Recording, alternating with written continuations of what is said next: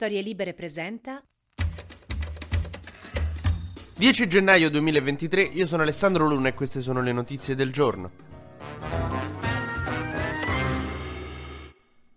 Il presidente brasiliano Lula ieri è tornato a Brasilia come io tornavo da un weekend fuori dopo aver lasciato casa il mio coinquilino turco. Che è su chi è che ha fatto sto casino? Anche Bolsonaro ha condannato duramente gli attacchi e gli assalti al Parlamento e alle istituzioni brasiliane dagli Stati Uniti però. Dice ma com'è che stai negli Stati Uniti? Per i paesaggi. No, ecco, in realtà il forte sospetto che è venuto a tutti è che fosse andato negli Stati Uniti apposta perché sapeva che ci sarebbe stato questo assalto da parte dei suoi sostenitori. Tipo Mussolini che si è fatto tutta la marcia su Roma a Milano. Ma com'è stato possibile un simile atto? Allora, dovete sapere che c'è stato un accampamento di bolsonariani a pochi metri dal Parlamento. Ma da quando ci sono state le elezioni, quelli stavano ancora là con le tende che sembravano i notavi in Val di Susa. E a un certo punto hanno iniziato a marciare e boom sono entrati dentro al Parlamento. Tra l'altro, per arrivare là è evidente che l'esercito ha un pochino lasciato fare. Anzi, pare proprio che i membri della Guardia Nazionale che dovevano tutelare la sicurezza delle istituzioni, vedendo i manifestanti passare, proprio non se li so affilati, hanno fatto finta che non ci fossero. Tipo i nostri parlamentari con Sumauro in Parlamento. Fai, chi è quello? Boh, non l'ho mai visto. Fai finta di niente. Comunque Lula si è incagliato tantissimo, ieri ha deciso di far arrestare 1500 golpisti che adesso stanno in carcere con accuse anche pesanti perché golpe tentato colpo di Stato. Però devo dire se c'è un lato positivo dal punto di vista vostro, manifestanti golpisti. Cioè non so bene come funziona dentro il carcere, però a livello di street credibility ci stiamo, eh, tranquilli, cioè tu vai là, dicono che hai fatto te scippo, rapina, tu tentato colpo di Stato, ti rispettano tutti nel braccio.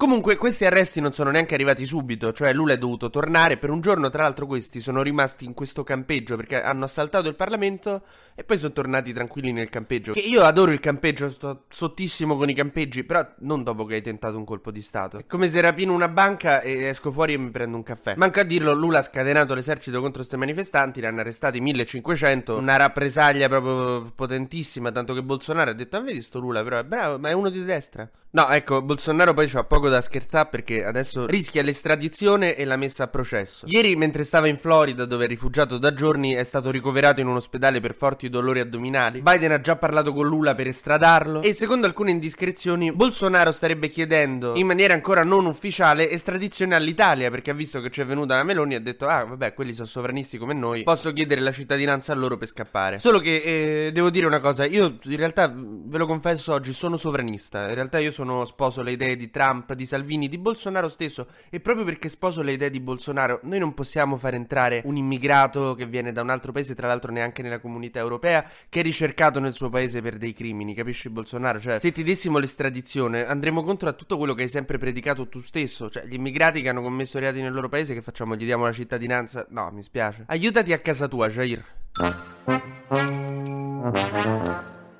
In Italia si discute per il nuovo pacchetto di armi all'Ucraina, Forza Italia e Lega non sono troppo d'accordo. I due leader Salvini e Berlusconi continuano a cercare di convincere Meloni ad andarci un po' più piano, uno dei due perché Putin probabilmente ha dei suoi filmini, l'altro perché secondo me davvero ci crede, non ho detto chi quindi non mi possono denunciare. L'America nel frattempo ci guarda come l'amico mio con cui vado a correre mi cerca di tirar fuori dal letto per andare a fare sport. Oh, avevamo detto che gliele mandavamo le armi a Kiev, eh? Sì, sì, sì, mo adesso marzo gliele mando. Non sembriamo troppo convinti. E in questo momento agli ucraini ucraini le armi potrebbero davvero servire perché a Bakhmut e Soledar, le due città che i russi hanno preso di mira nel Donbass, sembra che l'esercito di Putin stia riuscendo a conquistarle.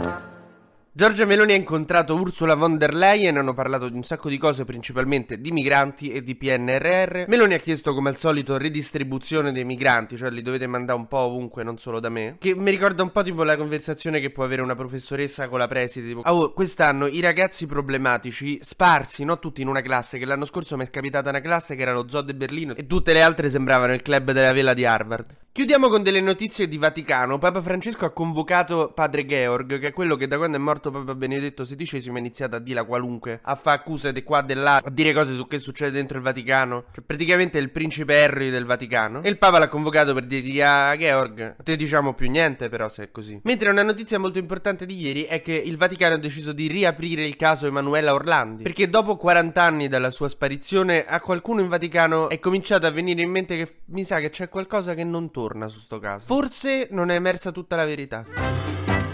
TG Luna torna domani mattina, sempre tra le 12 e le 13, su storielibere.fm.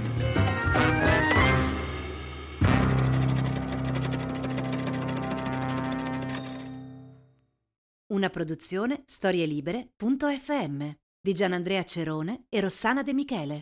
Coordinamento editoriale Guido Guenci.